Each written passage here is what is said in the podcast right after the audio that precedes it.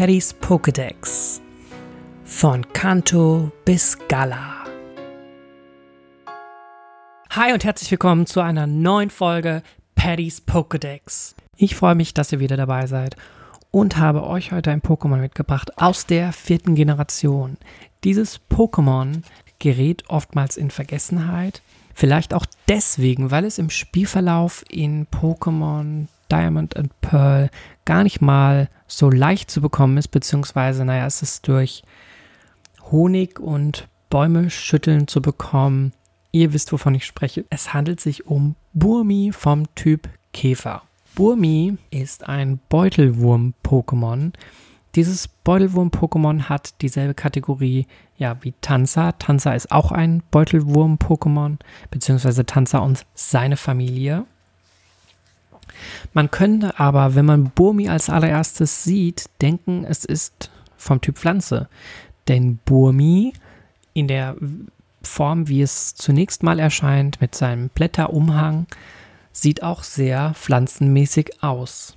Wenn man es aber mal googelt, Burmi, dann sieht man, das sieht eigentlich ganz anders aus. Burmi ist ein kleines Würmchen, eine kleine Raupe sozusagen, die noch nicht fertig entwickelt ist, aber Dazu gleich mehr.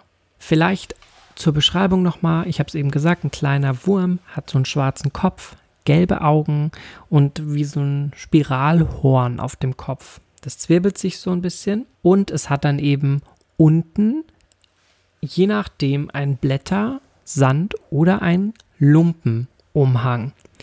Dieses Aussehen, das sehr unterschiedlich sein kann, also eben Blätter, Sand oder Lumpen, basiert darauf, in den Spielen zumindest, wo der letzte Kampf stattgefunden hat.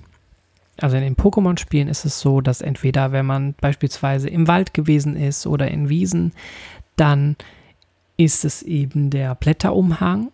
Hat es in der Höhle oder meinetwegen in der Wüste stattgefunden, dann hat es einen Sandumhang und beispielsweise in Gebäuden oder ähnliches, dann hat es den Lumpenumhang. Das hat damit zu tun, dass es, wie gesagt, auf einem Beutelwurm basiert, beziehungsweise auf einem Sackträger. Dazu sage ich gleich nochmal mehr. Aber die erkennt man eben auch daran, dass sie solche Umhänge anhaben. In Pokémon Go ist es ein bisschen anders. Und zwar ist es in Pokémon Go so, dass es immer auf die Umgebung an wo man dieses Burmi gefangen hat. Also in Pokémon Go gibt es verschiedene Biome, also gibt es meinetwegen Wasserbiome, Meeresbiome, Sandbiome, Wüstenbiome, also dementsprechend tauchen dort die verschiedenen Burmi-Formen auf oder meinetwegen Waldbiome.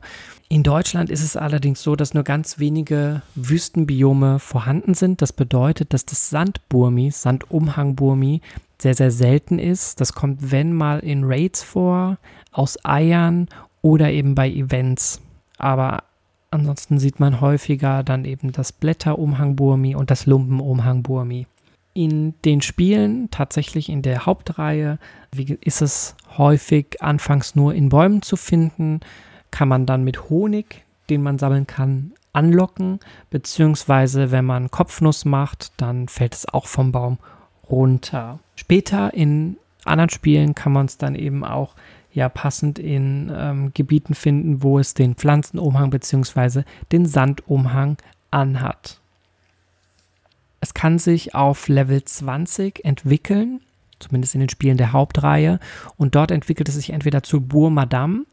Burmadam hat auch wieder drei Formen. Das sind eben die drei, also auch orientiert daran, welchen Umhang das Burmi auch, äh, auch gerade anhat, beziehungsweise welchen Umhang es im letzten Kampf angehabt hat. Das heißt, es ist gerade ein Sandburmi, dann entwickelt es sich auch zu einem Sandburmadam.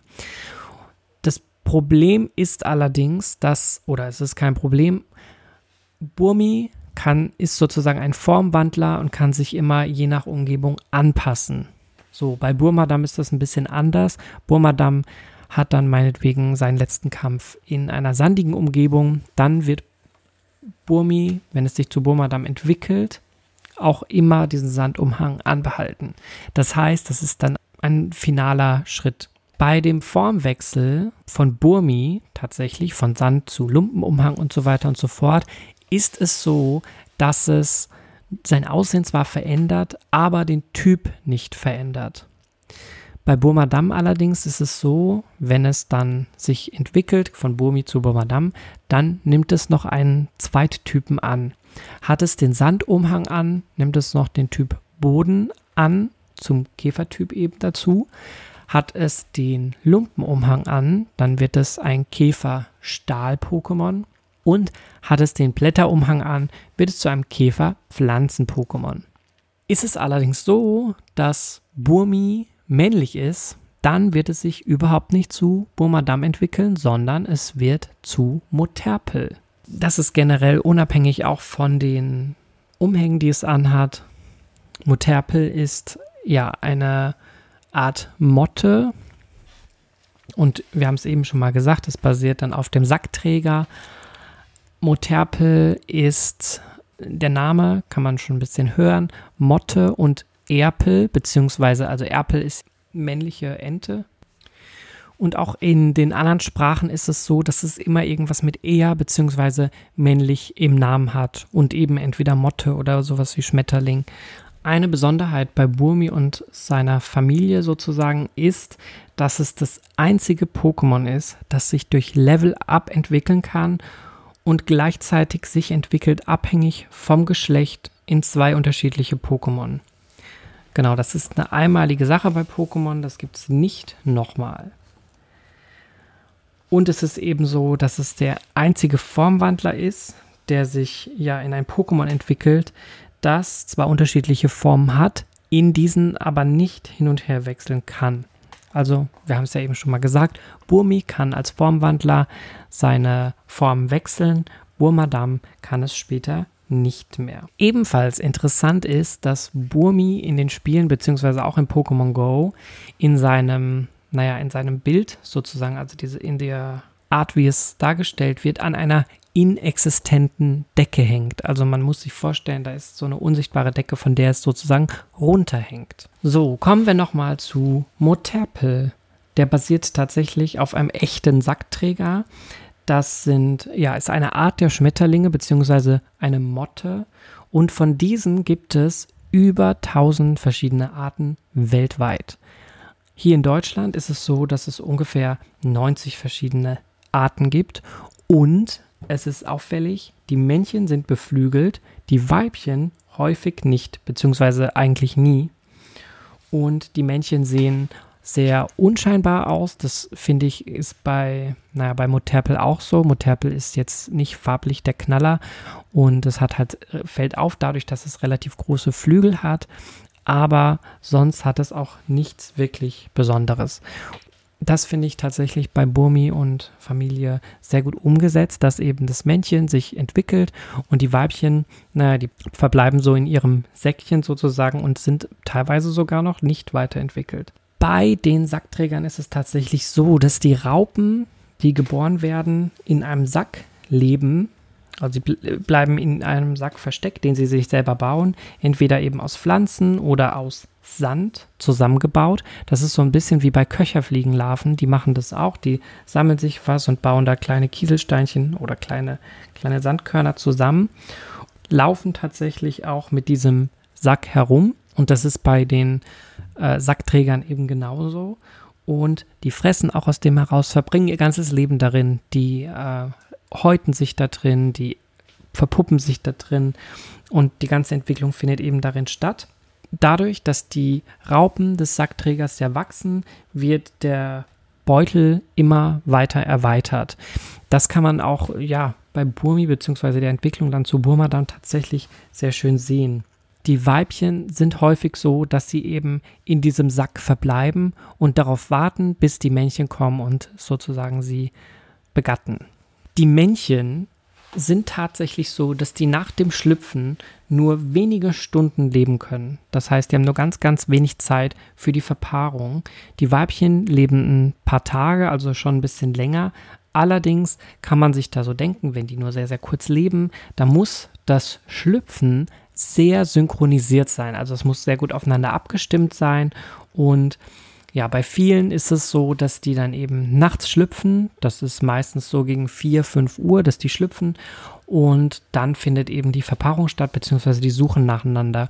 Und das findet anhand von Sexualpheromonen statt. Interessant zu wissen ist noch tatsächlich, dass manche Weibchen verschiedener Arten tatsächlich madenförmig bleiben. Das heißt, die entwickeln sich gar nicht so richtig fertig zu so einem Schmetterling, beziehungsweise machen sie ja eh nicht, weil sie ja keine Flügel bekommen. Aber das ist nochmal sehr schön dann bei Burmi und Burmadam dargestellt, ja, die ja tatsächlich auch in diesem Sack verbleiben, nicht mehr weiterentwickelt werden und einfach in dieser Form bleiben. Manche Arten dieser Tiere betreiben auch Jungfernzeugung. Das bedeutet, dass die dann gar keine Samenzellen des Männchens brauchen und einfach unbefruchtete Eier legen können, wo dann neue Tiere rausschlüpfen. Allerdings ist das nicht bei allen Arten so, aber eben bei einigen. Ich finde diese Pokémon-Reihe sehr interessant, sehr, sehr schön. Das zeigt mal wieder, dass es sehr, sehr kreativ ist, beziehungsweise auch sich sehr nah an der Natur orientiert wird. Das ist meiner Meinung nach auch so ein Pokémon, wo man erstmal denkt, hä, das, was ist das für ein Pokémon? Die Leute haben gar keine Ideen mehr. Jetzt denken die sich so ein Kack aus, ja, so ein Pokémon, was irgendwie verschiedene Umhänge anhat. Aber wenn man sich dann nochmal näher damit beschäftigt, merkt man tatsächlich, aha, da hat sich wirklich jemand Gedanken gemacht, da hat jemand sich damit beschäftigt. Und das finde ich immer sehr, sehr schön und ich bin da echt gespannt, was weiterhin noch so alles entstehen wird.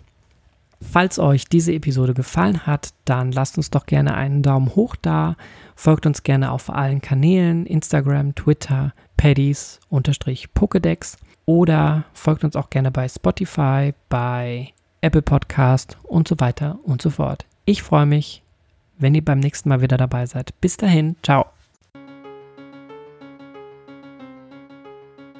Paddy's Pokédex von Kanto bis Gala.